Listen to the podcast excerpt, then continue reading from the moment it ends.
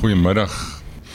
Uh Jaco, eerstens baie geluk met 'n pyp boek weer en goeie resensies. Jy moet daai goed troetel hou, maat. Een wat ek jou sê, elke goeie resensie wat inkom troetel ou maat. Een ja. of ander tyd gaan iemand jou kap. ek is net bang mense koop die boeke op grond van die resensies. nee, dit is dit is uitstekende boek, Jaco. Jaco, jy vir diegene paar wat hom dalk nie so goed ken nie. Uh Jaco was by die burger op sy dae by beeld of burger Oosterlig eers. Ja, burger ja. Oosterlig eers en jy het uh, onder meer 'n draai by uh in die korporatiewe omgewing gegooi soos baie van ons gedoen het. En uh deesdae as jy 'n video vervaardiger en 'n in 'n in 'n kopie skrywer en 'n fotograaf. Ek kom maar net agter as ek in jou Facebook kyk jy verskriklik baie reis. So is dit wel so. Is, Vertel ons 'n bietjie meer van jou wêreld. Ek ek hoop nie jy stalk op Facebook nie, maar ja ja. um, die die werk wat ek baie van doen deesdae is in die landboubedryf en um, en, en dis nie alles in die Wes-Kaap nie, klop in die Noord-Kaap en so en so ek ek reis redelik gereeld en redelik ver na na baie mooi plekke toe. Uh, ek was nou die laaste 2, 3 weke in die Noord-Kaap geweest waar hulle nou diep in die rosentjie bedryf uh oestyd staan. So dit dit's maar ehm um, as as 'n reël is dit nie net reis nie, baie van die werk is ook plaaslik uh fotografie en videowerk is 'n is deesdae baie groot deel van my van my werk. Ek is nie net 'n skrywer nie. Ek was 'n joernalis en ek is deesdae meer 'n visuele mens wat waarskynlik baie gehelp het in die in die skrywe, maar ek is seker jy wil daarby uitkom later. Gaan jy nog nie vooruitloop nie ek ek neem aan, ek dink as 'n ou nou so baie geleentheid kan hy om te reis en nuwe omgewings te sien, kyk jy dalk vandat jy 'n romanskrywer is, dalk bietjie met 'n ander lens na hierdie omgewing en dink dit dalk die potensiaal om 'n storie in af te speel. Is dit so? Beslis. Ehm um, ek hou nie daarvan om van 'n plek te skryf wat ek nie fisies self gesien het of ervaar het of minstens in Google Earth bekyk het nie. Ehm um, Bos die vorige boek het het gekom toe ek in buitekant Maputo op 'n boot gery het eh, om 'n dal af te neem, een van die ou Portugese of uh, Arabiese skepe. En dit het afge die die die boot het daar gevaar teen hierdie pragtige agtergrond van die uh van die kaai en daai groot geboue en, en ek het dit so gekyk en ek sien die ouens met AK47s rondloop dit het gedag dis wel 'n great plek wees om 'n movie te skiet. En dink maar ook dis ook 'n goeie rolprent draaiboek maak en toe begin dit gel en dit was bos. Dis waar dit begin het. Ehm um, en op die, op dieselfde manier ehm um, die, die oomblik as jy dit begin doen en jy skuif jou storie van plek tot plek, dan soek jy plekke wat vir jou bekend is want dis asof jy net beter skryf oor 'n plek wat jy wat jy ken, wat jy ervaar, wat jy geryk het. Ehm um, en en ek noem nou spesifiek ryk. Een van die goed wat ek die minste kan onthou van toe ek die grens was, is hoe goed geryk het. Ehm um, want as jy iets baie visueel wil beskryf, moet jy probeer om al die sintuie in te trek. En dis die eerste ding wat vir my vervaag het, um, is hoe goed geryk het. En so dit is my altyd interessant as ek met ouens praat en ek sê van nou hoe die geboue gelyk en hoe dit gelyk en dan vra ek vir hulle hoe dit daar geryk. Dan kyk hulle so 'n bietjie skeef aan. Maar dit is deel van die sintuiglike wat ek probeer inwerk in die boek. Ek probeer dit so uh so groot moontlike sensoriese ervaring te maak vir vir die leser. Uh Jaco Skag is nou jou tweede boek in 2 jaar. Hoe hoe pas jy alles in? Ek meen jy's 'n besige man, jy werk vir jouself. Hoe wanneer vind jy tyd om te skryf? In in hierdie stadium geen. Ehm um, wat wat 'n bietjie onrusbarend is. Uh ek, ek is is jammer Etienne is hier want hy behoort dit nie te, te hoor nie. maar ek het so 30000 woorde in in die volgende boek in waar dit dit dit sukkel tussen die skryf deur uh tussen die ander werk deur um, ek skryf op 'n baie spesifieke manier in 'n Ehm um, wanneer ek my rotine verbreek, is dit my baie moeilik om weer in te kom. Ek probeer om goed uit te blok en so aan. So uh, wanneer ek eh, 'n uh, kans kry so tussen die werk deur en dan probeer ek 3 of 4 weke konstant skryf. Uh en dan het ek baie keer nodig om terug te staan en net die ding te laat lê bietjie in die onderbewussyn voordat ek weer kan aangaan. En baie keer beteken dit jy gaan terug en jy herskryf goed. Um, maar dit, dit is een discipline en ik probeer om een combinatie te, te volgen van gedisciplineerd schrijven en geïnspireerd schrijven. Um, uh, daar is, is dit elk kant te moeilijk. Uh, ander dae is die dae net te kort, dan word ek 2, 3 die oggend wakker en ek weet dit is verby. Jy kan net maar opstaan en gaan skryf. En dan dan doen ek dit. En so ek kan nie byvoorbeeld oor naweke skryf nie. Ek kan nie net nie. Ehm um, ek probeer as ek skryf so vroeg in die oggend totdat ek uit stoom uit hardloop hier met middel van die dag. En dan net teen 5 se kant dan kry ek nou weer skielik gedagte aan 'n ding en dan sal ek weer teruggaan en probeer herskryf of regmaak wat ek verbrou het uh, in die laaste 2 ure van die middag tussen beerkragdeur en nie meer konsentreer nie. Um, maar dit is dit is by my um, ek dink 'n groter uh, probeer om dit nie geroutineerd te maak spesifiek om dit te doen. Ek weet dit is 'n goeie metode, maar dit werk nie aldag vir my nie. Net om kom ons kom by jou boeke uit. Ehm ek het nou die voorreg gehad om Bos ook te lees want ek het verlede jaar met jou daaroor gepraat. En nou skag weer. Ek kry die idee dat jy 'n besondere belangstelling en 'n voorliefde vir die militêre milieu het. Van waar kom dit? Om eerlik te wees, ek weet nie. Ek my my pa was 'n geweermaker. Uh, ek het met met wapens groot geword, maar dit was nie militêre wapens nie, dit was jaggewere en ander um, en en dis 'n vraag wat wat my nou baie gepla het. Ek ek dink die antwoord lê seker eerder in ek het 'n voorliefde vir dit wat verborge is. Ek goed wat jy nie mag weet nie of sien nie of mee omgaan nie, dit wil ek aankrap. En ek wil dit oopkrap en ek wil weet hoe dit werk en so aan. En die militêre het in 'n groot mate dit gehad. Meeste van die goed wat klandestien was uh in in die in die Bosoorlog spesifiek en in hedendaagse tye is goed wat dit niemand regtig aan die groot klok hang nie. Uh dis dis nie vir publieke gebruik nie. En dit trigger my. Ek wil graag weet wat dit wat dit doen. En ek ek dink ek's nie die enigste wat dit doen nie. As jy kyk na hoeveel flieks ehm um, en aksieverhale daar is waar waar die spesmagte se mense gebruik word en goeters. Mense het dit 'n besondere ehm um, aantrekking en fascinering vir die die spesiale magte se manier van werk omdat dit koverte goed is. Dit is nie goed wat wat jy eldag sal sal uh, oor kan raak lees of so nie. En ehm die die oomblik is as daai goed betrokke kom en dis op TV dan sit ek regop en en ek vat alles in. Uh dieselfde geld vir goed oor die intelligensiegemeenskap. Ehm um, ek het 'n verskriklike voorliefde daar om, daar te lees. So ek lees byvoorbeeld feitelik net vaklektuur. Ek lees bitter min ehm um, uh, ek al kry bitter min tyd om enige romans te lees. Ehm so die oomblik as ek 'n kans kry om so iets te kry, is dit gewoonlik iets wat geskryf is agter die skerms en dis dis die ding wat ek die hele tyd probeer uitkom en sê wat as jy weet wat agter die skerms en dat jy verstaan hoe die mense gedink het is dit makliker om jou storielyne mekaar te sit. Um, ons sien op die oppervlak net hoe die intelligensiedienste werk, die resultaat daarvan, maar hoe kom hulle daarbey uit? En ek het 'n geweldige um, belangstelling in goed soos die die Mossad hoe die Israelies gewerk het, hoe die CIA werk en so aan. En in 'n in 'n groot mate het ek probeer om ek het daar was net 'n geweldige tekort aan sulke literatuur in Afrikaans. Ek het self nog nie so iets raak gelees nie. Ehm uh, en ek wou graag iets skryf wat die mense soos ek sou bevredig. Uh, ek dink altyd ek probeer skryf die goed skryf wat ek graag self wil lees. En en Skag was dit. Skag was was 'n eerste gewees in in my gemoed in elk geval. Ehm um, om eh, om ek wil nie sê 'n nuwe genre te probeer skep nie, dis 'n bietjie verwant, maar maar om iets te skryf wat nie daar is nie, net omdat dit verborge is. En en dis hoekom ek hom daardie rigting gestuur het. Wat wat baie moeilik was, weet dit is nie inligting wat wat oral rond lê nie. Ja, ek gaan nou nou by jou navorsing kom want dit dit fascineer my die baie ek meen jy baie deeglik navorsing gedoen.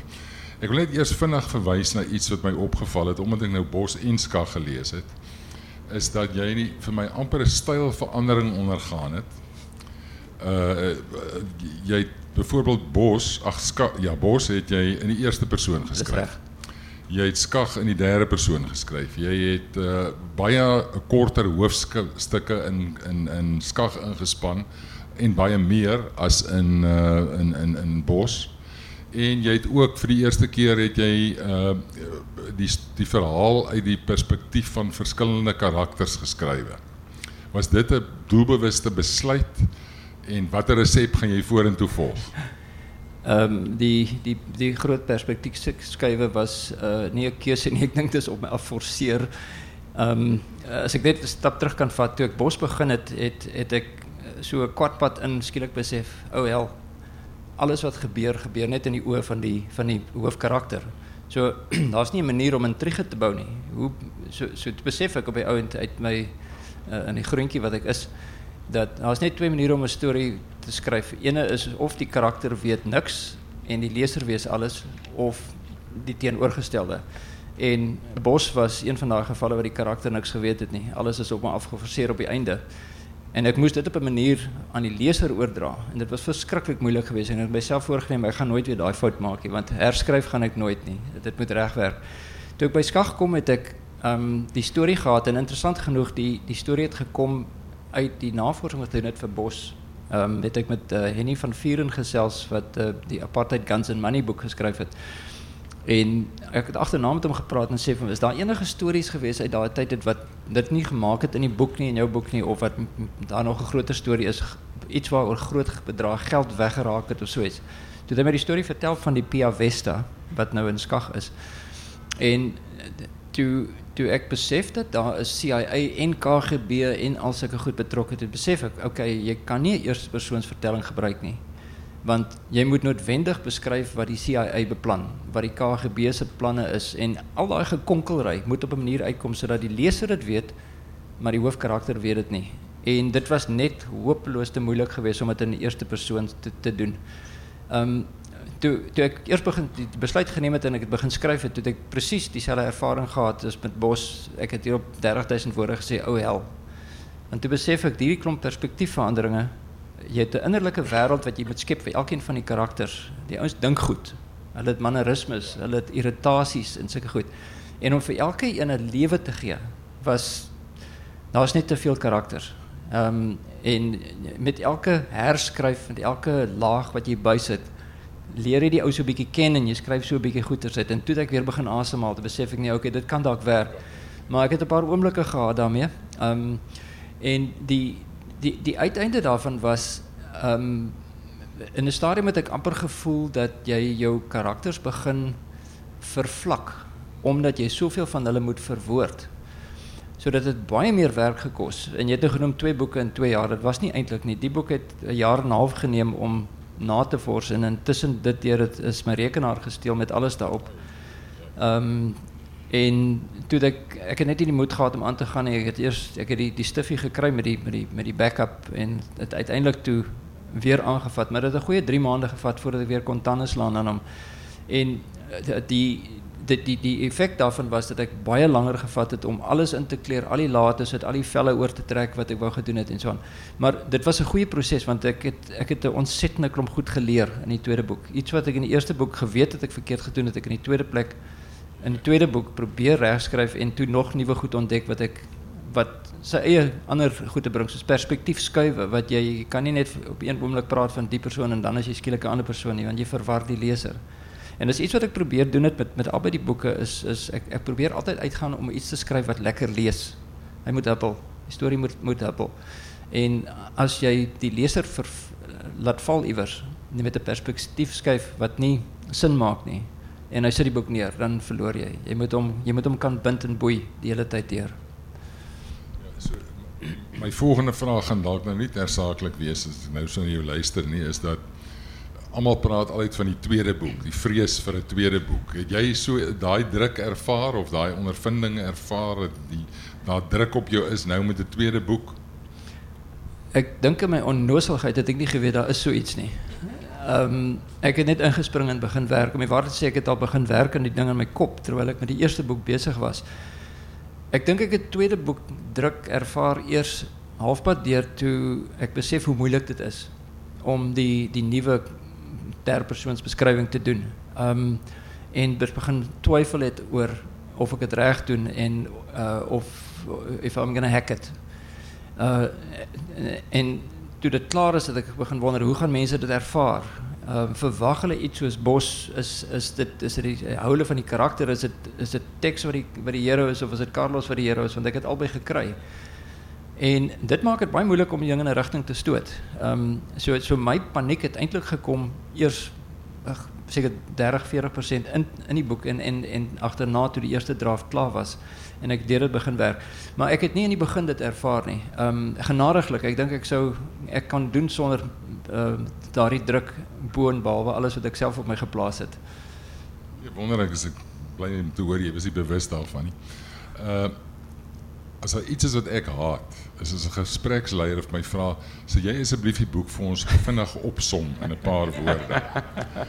Uh ek gaan dit nie aan jou doen nie. Ek gaan vir jou vra om 'n stukkie die agterblad teks vir ons net te lees sodat mense net 'n gevoel kan kry van wat in die boek aangaan en Okay. waaroor die boek handel. Sonder om so- sonder om te veel te veel weg. Weg te gee. Okay. Ehm um, wel ek kan eintlik uit my kop uit sê. Ehm eh, het- die die die kort nie lank af van was uh in in die in die jare 80 was daar 'n geweldige groot klomp druk geweest op die Suid-Afrikaanse regering om ehm aan te gaan met die oorlogspoging en om dit te kon doen moes hulle goed invoer want hulle kon nie wapens in die hande kry nie. En dit het nou aanleiding gegee tot die storie in 1987 van dit afspeel. Uh spesmagte se se sergeant Jos Fourie word getaak om sanksies te help omseil. Die operasie is heel eenvoudig. Hy moet 'n vrag missiele oppas wat stilstil uit Oos-Duitsland verskeep moet word. Dis ook hoogtydig want hoe vinniger hy wegkom van die basis adjutant se verleidelike vrou hoe beter. Haar naam is Lida. In geval jy nog nie by uitgekom het. Ja. Dis spesiaal vir Amanda. Maar iets vrot. Eers die onverklaarbare teenwoordigheid van 'n groep US Navy SEALs wat hom in Duitsland dophou. Toe die skokontdekking ontdekking van wapengehalte Iran 235 wat in sy vrag versteek is. Jos is vir sy seewaarse kundigheid aan boord en hy het nou elke greintjie daarvan nodig om aan die lewe te bly onder die aanslag van Nigeriese seerowers, die agtervolgende Angolese vloot en sy ontluikende gevoelens vir die mooi ingenieurstudent Ashley Ramirez. En teen agter dit speel alles af teen die agtergrond van teenintelligensie se kolonel Swart-Jan Beetge en sy verneinige fikser Lucky Costa wat Jak, wat Jos soos 'n doodskaarwe volg op sy nagmerrie tog van die Noordsee tot by 'n geheimsinnige weermagskag in die duine van die Kalahari. Die res gaan ek nie lees nie, want dis die, dis die spoiler gedeelte. ja, spoiler gedeelte. Baie dankie. Uh dit dit, dit verg nogal om 'n boek te skryf wat 19 iets van 'n ou om 'n boek te skryf wat in 1987 afgespeel het want jy moet baie versigtig werk in 'n wêreld waar daar nie selfone en rekenaars en al die dinge is wat ons vandag ken nie. Uh wat het jy gedoen? Watter ander goed jy nog gedoen om te verseker dat hierdie boek die tydsgees van daai spesifieke uh, periode weerspieël? dit was waarskynlik die moeilikste ding van die boek gewees. Um eerstens moes dit inpas by bestaande gebeure. Uh en ek het dit nagevors en begin skryf en dit het ingepas tussen hierdie gebeure Tam, Tambo se se dood of uh, um, sy uh, uh, vrylating en so aan. En die die die probleem was eers en die grootste probleem was is die pas wat nie daar is nie. Dinge het net stadiger gebeur in 87. Ehm um, karre het nie so vinnig gery nie, vliegtye het nie so ver gevlieg nie. Daar was nie faksmasjiene nie. Ons het nie met mekaar gepraat op op selfone nie. Ehm um, en as jy en en 'n boot soos die Vesta vaar teen 16 knope en toe ek my berekeninge gaan doen sê ek okay, moet van daar vaar tot daar tot daar. Sê ek Here, ek het 3 maande nodig vir die boek. Dit gaan nie werk nie. Toe sny ek 'n groot deel van die vaart uit en dit was nou al klaar vir my 'n bietjie van 'n letdown geweest. Ek dink dit nie maar dit sou nice geweest het as hulle gedoen het soos die oorspronklike vaart Peru toe en terug deur die Panama kanaal.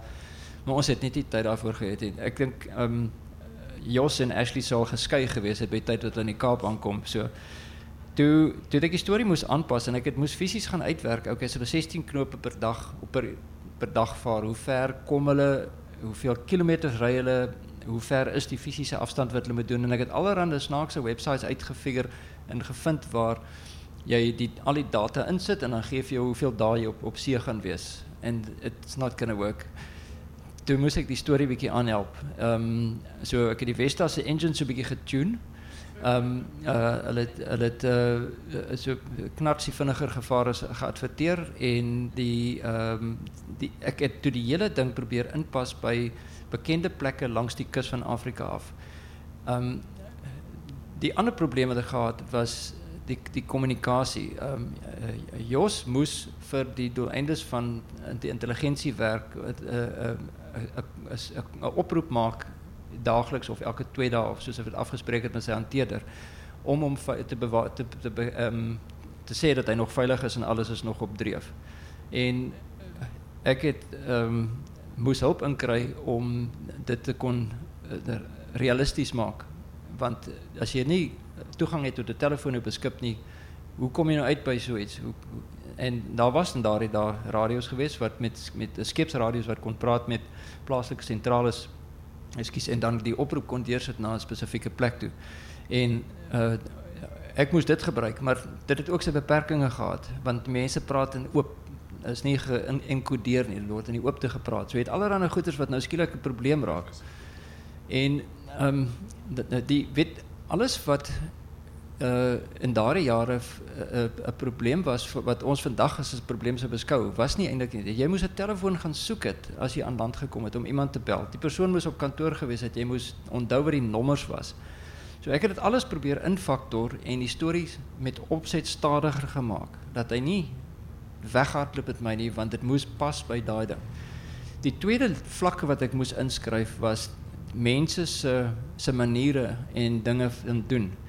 Um, dit was toen nog mode om te rook. Lekker. En allemaal, uh, allemaal het gerook. Jos, het een van de reden het niet gerookt nie, maar Lucky en sy travante het en hulle kon rook in 'n vertrek met ander mense. Hulle jy kon op 'n vliegtuig rook. Uh, sulke goed. Um, maar daar was ook die manier hoe mans met vrouens gewerk het wat ek moes inbring. Daar was politieke beskouwingen geweest. Daar was maniere van wat vandag is non-PC beskryf sou geword het wat ek moes inbring en ek het dit met doelbewus ek het dit met met opset gedoen om daai tydgees te probeer vasvang. Ehm um, een van my gunsteling stukke in die boek was toe Jos van die van die boot afklim en Lucky sien hom langs Ashley staan. Toe vra hy wie is die goose? En ek moes lank gaan terugdink en dink wat het ons gesê daai tyd? Ek is bly jy het nie Aster of Doody gesê nie. Dit nee, sou die boek dalk met jou Nee, dit het nie gewerk nie. En maar weet dis al daai goeters was dis dis 'n dis 'n dis 'n 'n geheue wat ek nie meer het nie. Ehm um, van hoe ons gepraat het in daai tyd, hoe mense gepraat nie net noodwendig ons nie. Hoe mense opgetree het wat politieke beskouings was. En en dit uh, ons kom nou by die navorsing uit, maar dit was een van die goed wat ek moes wat ek fisies moes gaan lees. Wat was politieke beskouings geweest in die tyd? Wat het die wat het die regering ons voorgesê om te glo in die tyd? Want dit was noodsaaklik vir die storie om 'n stelling te skep wat Jos moes kon teenstaan. En en dit was geweldig moeilik want daai goed bestaan nie meer nie. Dit was propaganda wat deesdae net nie meer beskikbaar is nie. En ek het selfs die ou kommunistiese manifest wat 'n verbode dokument was in die hande gekry om te gaan lees om te sien wat was die rooi gevaar nou eintlik. En is dit 'n swart gevaar of 'n rooi gevaar? Was dit nou PW Botha se definisie of die definisie van iemand anders? Hy het sy eie definisie gehad daar. Ja, ek het dit nie geraak gelees nie ongelukkig nie, maar dit sou handig gewees het in die boek ja. Ja, so dit is baie interessant nie. Ek dink nou sommer terug aan daai dae in 1987 was my begin daar by Sanlam. Manie en jy sal onthou en Dion ook uh ons het in in in in 'n vergadering gesit dan daar 20 mense gesit en 19 het gerook. Die arme siel wat nie gerook het nie moes maar verlief neem met die Brenda brand. Tamper rook wat daar gehang het en en so meer. Dit is verskriklik dat 'n ou dat 'n ou so so geleef het. Ja. Wat wat wat dit nog nog moeiliker maak is is as jy dit vandag skryf, dink mense dis onrealisties jy as jy vandag probeer het om die huidige in te skryf in 'n boek wat in 87 gesetel was. Veral vir 'n jonger persoon is dit realisties, ja, ja. ja. Jou navorsing het my opval, dis ontsettend deeglik en mense het nou al agtergekom met jou gesprek hoe deeglik jy jou goed doen. Uh maar in jou bedankings meld jy van twee persone onder meer, Johan Slabber en Nick van Willig, al twee dokter, dokters. Uh wat deel was van daai tyd se bomprogram. Nou hoe eerlik was hulle met jou oor die oor die uh kerngeheime van daai tyd? Ehm uh, Rudy, ek dink 'n groot klomp daarvan van inligting was reeds gedeklassifiseer gewees. Ehm um, hulle was heeltemal oop. Uh, ek het om die waarheid sê, ek het nie geweet van die plaas vasstrap nie.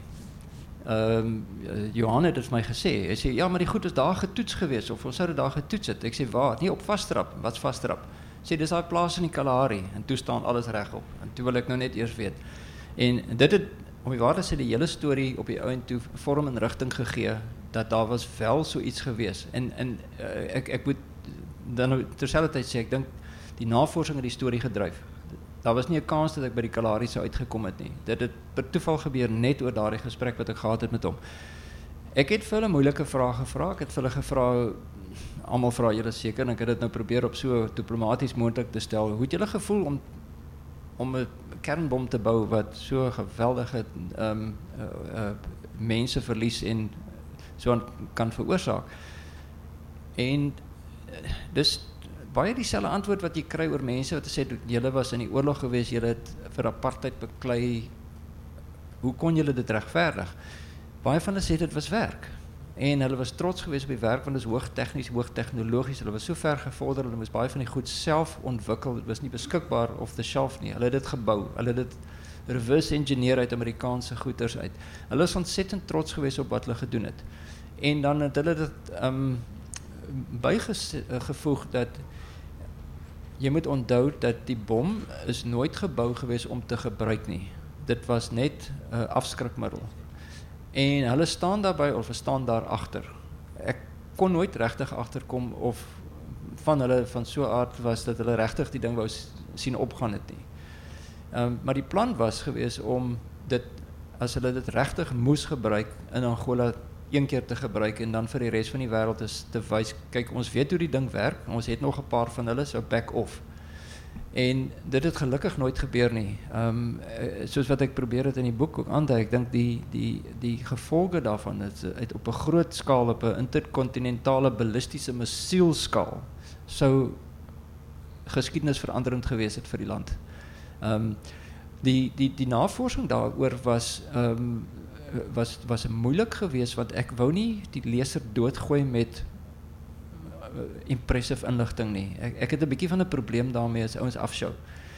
Ehm um, uh, en en dit was 'n baie moeilike ding om nie te doen in die boek nie. Ek moes dit so en ek het konstant goed gaan uithaal wat ek ingeskryf het waar wat ek op die ou net gehou het wat belangrik was om die storie te te dryf of te bly. Kan tegnies raak vir al daai beskrywings van die Iran en die werk exactly. en al die goed. Ja. Maar nou hoe laat jy nou 'n bom ontplof 'n kilometer weg van jou af en jy skiet jouself nou net in jou kanon in nie.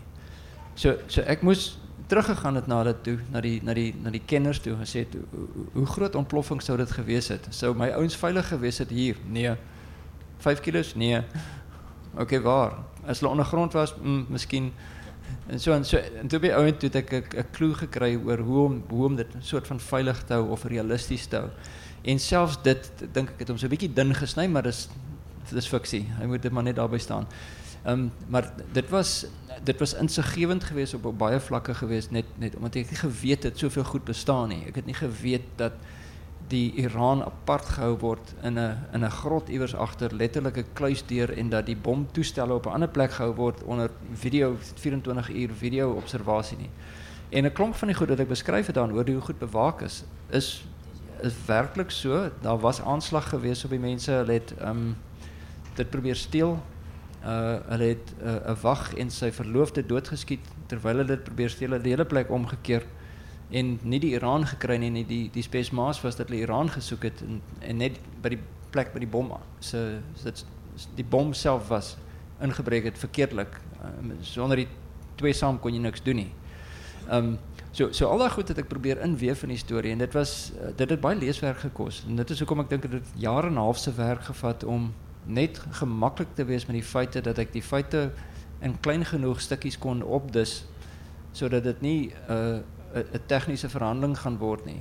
Uh, en en en wat die die karakters het gehelp. Ek het uh, die die uh, die uh, um, dokter wat ek gebruik het in die in die in die verhaal dat inkom op gegewe plekke wat hy nou kaste goed kon verduidelik. So dit het baie makliker gewees om 'n dialoog oor te sit as in uh in, in net in die in die in die uh verhaal self. Ek dink dis al die groot uitdaging van 'n skrywer om daai balans te probeer handhaaf tussen navorsing en die storie dat die die een en die ander doodsmoor veral die nie navorsing jy weet nie in die in die in die ster eintlik maar die hond begin swaai omdat jy so tevrede is met al die goeie navorsing ja. wat jy gedoen het. Ek ek dink in baie gevalle sou die boek nie gekom het of bestaan het as dit nie was vir die navorsing nie. Ek het ek het in 'n groot deel ehm um, die, die, die ou gesegde van uh, uh, fact is stranger than fiction het ek terdee besef in die navorsing want daar was nie 'n manier hoe ek seker goed kon op uitdink nie. Dit was net 'n onmoontlikheid geweest. Ehm um, ek ek het die voorreg om in die toe ek die die die buitelyn van my van my storie nou min of meer het en ek het neergeskryf en ek het gedag okay ek is nie so seker of die ding gaan vlieg nie. En ek het 'n kontak in intelligensie gekry wat ek gaan sien het en wat vir my genadiglik toe ek die hele storie vir hom so vertel Dus ek vind dis wat ek wil doen, is dit realisties of skiet ek nou heeltemal in die donker so so. Nee, dis sal werk, dit sal werk, dit sal werk, dit sal werk. En en wat van daai sê nee, ons het 15 keer dit gedoen. Dis fine, dis fine. En hoe meer ek probeer verduidelik dis hoe ek dit wil doen. Hoe meer vertel hy toe nee, dis daar's 'n beter manier om dit te doen. En op die einde hele storie verskriklik lyf gekry net omdat dit gesetel was in die werklike goed. Hoe kry jy 'n vervalste uh, paspoort in die hande? Hoe word jy opgelei in 'n plek? Uh, wat is die opleiding wat jy kry as jy moet 'n crash course gaan doen in teenspionasie of so iets? En ek is baie dankbaar vir die vir die vir die agtergrond wat ek kon kry want dis weer eens soos ek in die begin gesê het, dis daardie agter die skerms kykie wat ek dink nie baie mense het nie en dit was dit is verfrissend geweest om dit eerste rangs te kon kry en weer te gee op 'n manier wat dit in nog steeds in 'n storievorm is. Maar eh, wat wat ek altyd probeer doen is, is as ek die storie lees en ek dink maak dit sin as ek 'n gevegstoneel skryf? Is dit realisties dat iemand dit sou oorleef as hy met 'n mes hier gesteek word of so?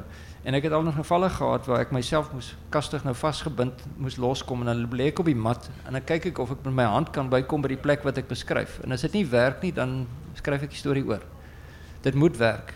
En ek ek daar's altyd ek sê altyd daar's een daar's altyd een ou wat meer weet en wat as jy iets gaan beskryf wat nie werk nie, sal sy enkele stem uitkom en die hele storie blaas. Dis absoluut so. Ja. Dit het my al gebeur. Ja. Uh Jacob wat my gefassineer het en vir my vreeslik interessant is van die boek.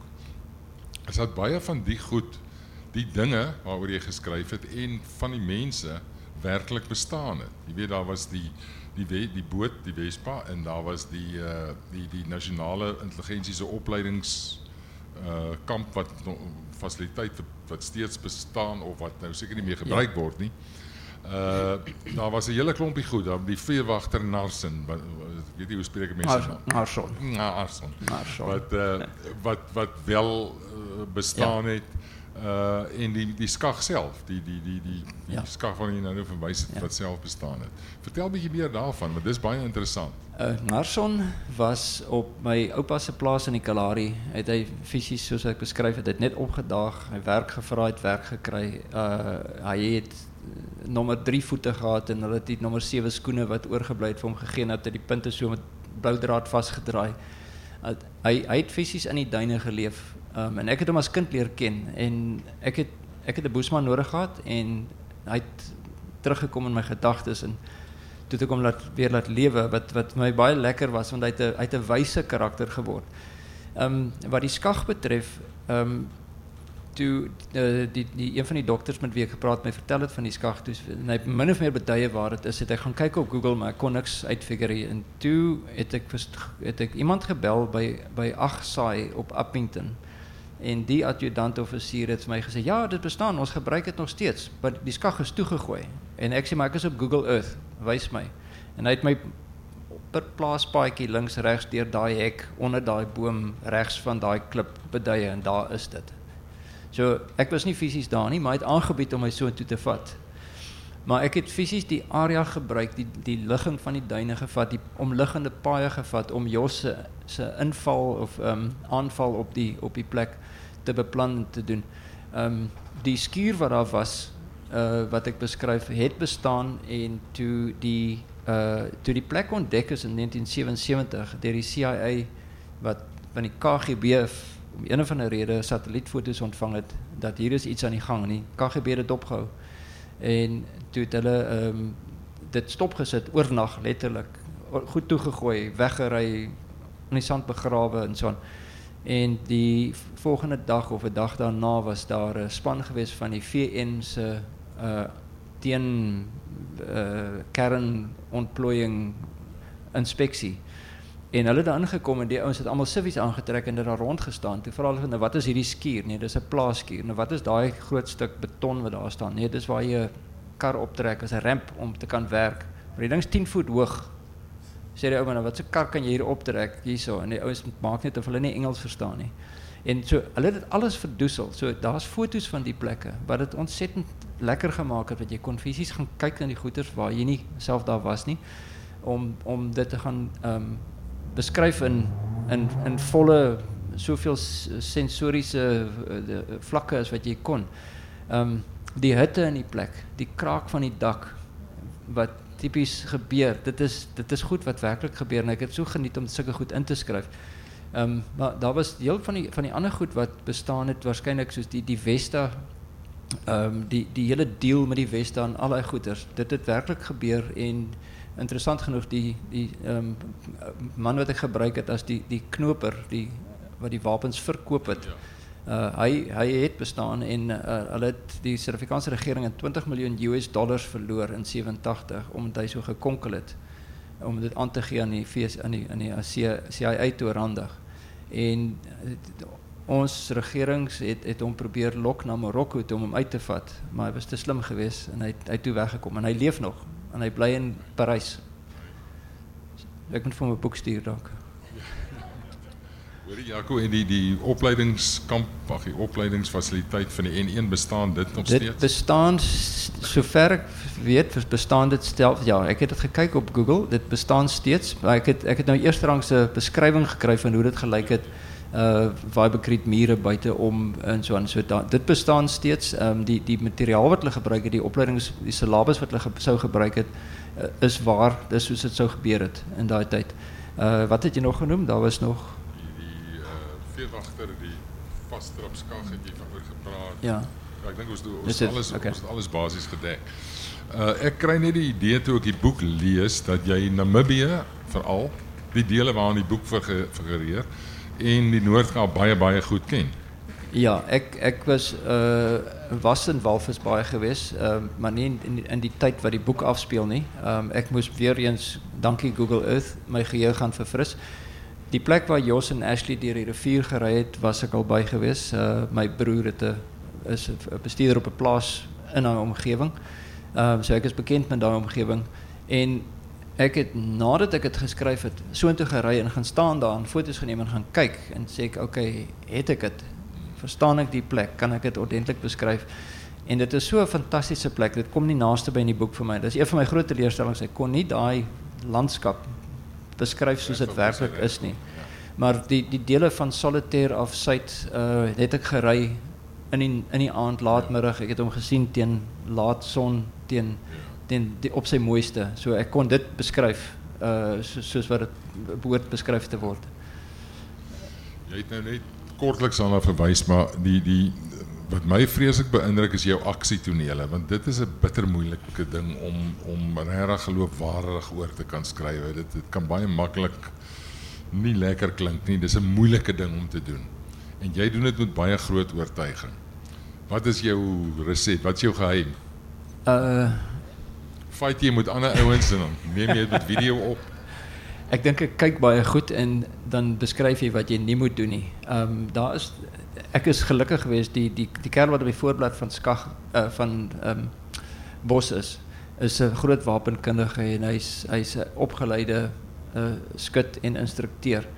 En so met tyd wat ek gesels het met hom, het ek baie van die goed opgetel van wat jy nie moet doen nie.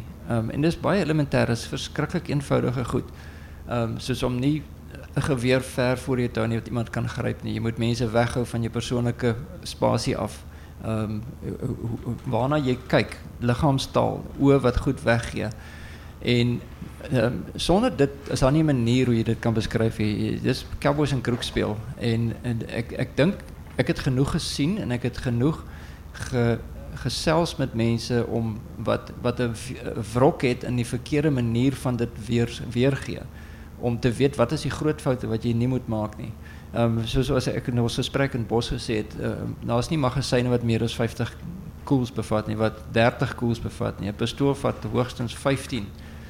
Ouens het getel as hulle geskiet het. En en daardie soort realisme ehm um, dwing omtrent jou storie dit dit dit forceer die storie in 'n plek in wat dit sin sal maak vir enigiemand wat dit lees. Ehm um, want die oomblik as jy weet jy het net twee koels oor, dan begin jy nou 'n plan maak. So die, dit dryf die aksie, die karakter dan ek weet die karakter gaan nou 'n plan moet maak en baie keer het ek nie 'n plan nie. Uh dan moet ek nou eers gaan tel hoeveel keer het ek hom nou laat skiet om seker te maak ek uh, dis nou tyd. En en ek dink dit is die bottom line is dat jou die die realistiese beschrijving van een situatie maakt of drijft daar story vir iemand vir ons ja. Um, en en ek dit gebruik ek as my maatstaf. As dit nie realisties is nie dan dan gaan dit net nie in nie. Ja goed nou ek dink enige iemand wat uh skag lees gaan onder meer nuuskierig wees of Ashley 'n permanente slaapplek in Jos se bed gekry het. Is daar 'n opvolg om hierdie hierdie vraagstuk of hierdie hierdie verskriklike ding uit te klaar? Ehm um, net interessant dat Ashley Ramirez bestaan. Ek ken haar. Uh, sy is 'n Hoe Amerikaner. voel sy oor die boek? Ehm um, sy ek het haar, ek het haar gevra of ek haar naam kon gebruik en sy sy is okay daarmee. Sy is getroud, nie met Jos nie.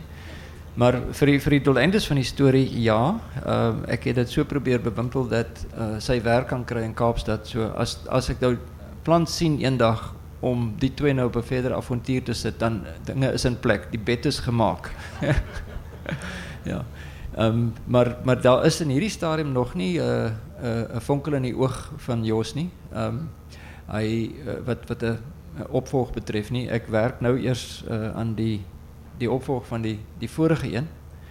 Ehm wat uh, my volle aandag vereis in hierdie stadium want dit is ehm um, dis dis moeilike spore om te volg. Uh, Tex en Carlos het was was besonderse karakters en ek ek, ek moes nou gaan teruggaan en gaan teruglees om weer in daai in kop te kom van daai mense. Uh van daardie boek wat ek pas gekoop het is nou ekstra leesstof om net net my geheue te verfris. So dis wat op my op my op my kerfstok is volgende is um ek werk nou aan uh en ek kan is die werkstitel vir die volgende een. Dis my boek se naam, jy kan my gebruik. Nee, nee, ek jok sommer. Ja. Ehm um, so nee ek ek werk daaraan en um, baie mense het my gevra vir vir 'n opvolg vir vir Bos. Uh en, en dis baie interessant. Da- Daar's mense wat sê hulle is mal oor Carlos. Carlos is net die James Bond. En dan ander ouens wat sê Tex. Maar Tex is eintlik 'n redelike beskeie ou. Ek hy sy sy hero is Carlos. Ehm um, en nou wat ek sit te skryf daaroor, kom ek nou in 'n situasie en wie druk ek nou vorentoe? Maar dis 'n gesprek vir 'n ander dag. So daar's nou geleentheid vir 'n paar vrae. Was dit nie ook 'n verligting om oor 'n wêreld te skryf waar daar nie selfone is nie? Uh, om de, om de verlichting om? Om oor 'n wêreld te skryf waarin daar nie selfone is nie, omdat selfone so 'n kits oplossing en ek vind in in my stories selfone is altyd byderhand. Jy kan altyd uit die moeilikheid uitkom deur 'n oproep te maak. Ek smag nogal daarna om oor te skryf waar daar nie selfone is Absoluut. Dit dit dit forceer jou om heeltemal anders te dink oor goed, oor tyd, oor uh gerief en so aan. En in, in hierdie spesifieke geval sou moes ek 'n satellietfoon inbring, maar ek het dit skoppend en skreeuend ingebring net omdat my bron my gesê het dat daar was inderdaad soos ek beskryf in die boek die HP rekenaar, die CIA het so ene gebruik wat hulle 'n 'n rekenaar, 'n sakrekenaar, 'n satellietfoon ingebou het. Dit het bestaan. En dit het geweldig baie probleme vir my opgelos. Ehm um, want ek het myself baie keer vasgeskryf in in in 'n 'n grensoorlog in wat ek net nie kon uitkom nie en en genadiglik het dit. Maar ek dink as ek moes sou ek sonder dit kon klaarkom. Ek dink die storie sou kon staan daarsonder. Maar maar dit dit was dit dit was die snaakste ding wat dit my gedoen het en ek dink dis 'n bietjie van 'n sosiale kommentaar was dat dat mense in die boek moes met mekaar praat oor goed. Enigiets. Hulle sit op 'n skip. Hulle sit nie op hulle fone nie. En toe, terwyl ek dit skryf het ek hierdie hierdie besef gekry van wat het ons gedoen destyds voor ons goed op ons fone gehad het om te doen wat ons oogkontak mee vermy het deesdae seker goed.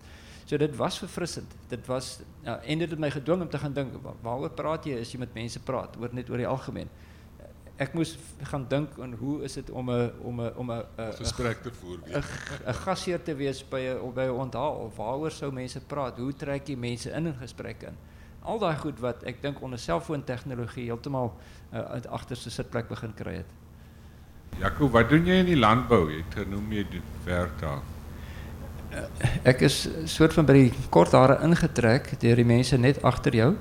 Ehm um, die hulle werk vir die Karsten groep en deur die is kommersiële boere wat ek moes foto's neem met die tyd begin video's doen en so voort. Het het dit uitgekring na ander landbougroepe en organisasies. So ek doen koöperatiewe video's en en uh fotobanke vir mense in die bedryf wat hulle gebruik vir hulle bemarking en promosie. Ehm Jaco nou met uh, met met uh, hindsight weet ons ons ons het soveel foute gemaak en soveel dinge verkeerd gedoen. Uh was dit moeilik om jou in te dink in 'n situasie waar jy uh daai uh weerbarstigheid, daai vasbyt situasie waar jy wou sê maar ons moet voortgaan, ons ons hierdie met ander woorde die verouderde argumente geloofwaardig te laat klink. Mani, jy slaan absoluut die spyker op die kop. Dit was waarskynlik een van die moeilikste goed in die boek gewees. Um dit het baie dink gevat, dit het baie gesels gevat, dit het baie lees gevat van ou dokumente om myself weer te probeer indink in daai situasie want ek moes albei kante verwoord. Ek moes dit regverdig wat wat gebeur het deur die mense wat dit gedoen het my eie geheue van daai tydperk was te vrot geweest. Ek kon nie alles onthou wat vir ons gesê is en hoe ons daarop reageer het nie. Ehm um, maar die genadiglik het ek deur van my kontakte met uh, iemand soos Eben Balou van Executive Outcomes de uh, gesprek gehad wat my vertel het van van hoe goed gewerk het en ehm um, wat ons in daai stadium voorgesê is, wat die gevare was en wat die regverdiging was vir optrede. En ek het dit probeer verwoord op 'n manier en ehm um, na die beste van my vermoë, maar dit het nog steeds nie goed geklink nie. En in 'n stadium moes ek iets doen wat dit net baie meer amptelik laat klink het en ek het dit ingeskryf in 'n toespraak wat iemand geskryf het vir 'n minister. En daarin kon ek gooi. Ek kon regtig die propaganda pleeg eh, sonder om om dit te, um, te vals te laat klink. En selfs dit was moeilik geweest as ek terugdink daaraan en ek lees dit vandag dan dink ek what the hell were we thinking? Weet ek ek kan nie glo dat ons in daai tyd uh, en ek wou nie 'n statement maak deur die deur die boek nie. Ek het dis glad nie die idee gewees die die, die stukke wat daarin was wat propaganda is waar ek propaganda pleeg is net om die storie te dryf. Van die ouens het aan die kant gesit, van die ouens het aan daai kant gesit en elkeen het 'n posisie gehad wat ek moes kon ordentlik regverdig en beskryf. Maar vandag is dit so deursigtig. As as ek terugdink daaraan vandag met met al die tegnologie wat ons het met met sosiale media wat ons het. 'n Oorlog soos daai sou vandag net nooit kon plaasvind nie. Hulle sou dit net nooit kon toesmeer nie. Hulle sou dit nooit die redes daarvoor kon verdraai en spin nie. So dit is dit was 'n ontsettende moeilike ding om om te doen. Nou dit dit was dit was waarskynlik die grootste mind shift wat ek moes kon maak om myself terug te stik in terug te sit in daai tydperk en te dink soos die mense en te regverdig soos wat ons geregverdig het wat ons gedoen het. En wat dit baie gekompliseerd gemaak het en dit is iets wat ek probeer skryf het in die boek is hoe mense gemanipuleer is, hoe die rooi gevaar en die swart gevaar as een gemaak is sodat mense begin die twee vereenselwigheid in hulle in hulle kop en noodwendig die geveg van die een oorgevat het na die geveg vir die ander dit was baie slim geweest. Dit was dit was een van die grootste manipulasies wat ek nog kon raak lees en en so en dis eers wanneer jy agter daai ding staan en sien hoe dit gebeur het dat jy besef hoe mense gespeel is in daai tyd. Of dit geregverdig was, weet ek nie. Dit is miskien iets wat hulle wat hulle moes doen vir oorlewing. Uh, vir die vir die doeleindes van die boek was dit fyn. Dit dit dit was wat hulle moes gesê het en gedoen het, maar dit was 'n baie baie moeilike ding om om met oorgawe en met oortuiging te kon verwoord dit dit laat my nou dink aan 'n vraag wat ek eintlik vergeet om vir jou te vra. Beet ge die die die die die die bad ou in jou boek. Uh, is daar hoeveel werklikheid en hoeveel fiksie is daar in die karakter? Ek sal jou moet skiet as ek sê. Ehm um, al die karakters is kombinasies van werklike mense, werklike gebeure en so aan, maar dit is 'n bietjie dicey om een net vas te trek op op 'n ander ene. Maar ehm um, die karakter waarop hy grootliks gebaseer is, het werklik bestaan. Ehm um, ek het insig gehad in wat hy geskryf het um, om kleur in die karakter te gee, maar hy was 'n geweldige komplekse, intelligente, welbelese mens geweest wat dit glad nie maklik geweest om te skryf. Hy hy's nie all out bad guy geweest nie. Ek kon hom net nie so so 'n uh, uh, uh, uh, uh, uitbeeld nie. En en hy het homself basies geforseer op die storie deur die manier wat hy is wat hy nooit vloek nie en en hy hy kan dit nie uitstaan dat ander mense lelik praat nie en so aan. Maar hy het net hierdie absolute eensidedige uit te werk om te doen en dit is wat hy gaan doen. Daai oortuiging gehad. En dit was sy daai een groot mindset wat hom deurgetrek het deur die hele deur die hele boek. Maar baie komplekse karakter gewees moeilik moeilik om te verwoord ja Maar ek sal ehm um, die die karakter waarop hy in 'n groot mate ge, gegrond is is nie meer met ons nie. So en ek ek ek, ek hou- hou dit hou bly weg. ja. Veral in hierdie dae bly jy Ja. maar weg van sulke ouens. Uh daar's nog tyd vir een vraagie. Ek het nie 'n vraag nie, ek het net 'n interessante toevalligheid. My korporaal in die weermag se naam was Witte Beetge geweest.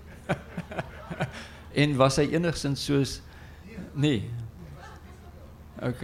Ja, hulle moet familie wees. ja. Uh, Baie dankie. Ek uh baie dankie vir jou. Baie Jy- dankie. Jy het heerlik gepraat en uh en is lekker om jou altyd te gesels. uh k- baie dankie kan ek ook net dankie sê vir almal wat gekom het en spesifiek vir ehm um, die die die uh, gryskop aan die regterkant wat ehm um, ek wil nou nie graag sou identifiseer nie, maar was 'n groot mate die die inspirasie vir die boek. Uh Michael het my gehelp met die met die navorsing en die agter die skerms kyk en thanks very much for coming. I really appreciate the time. Okay.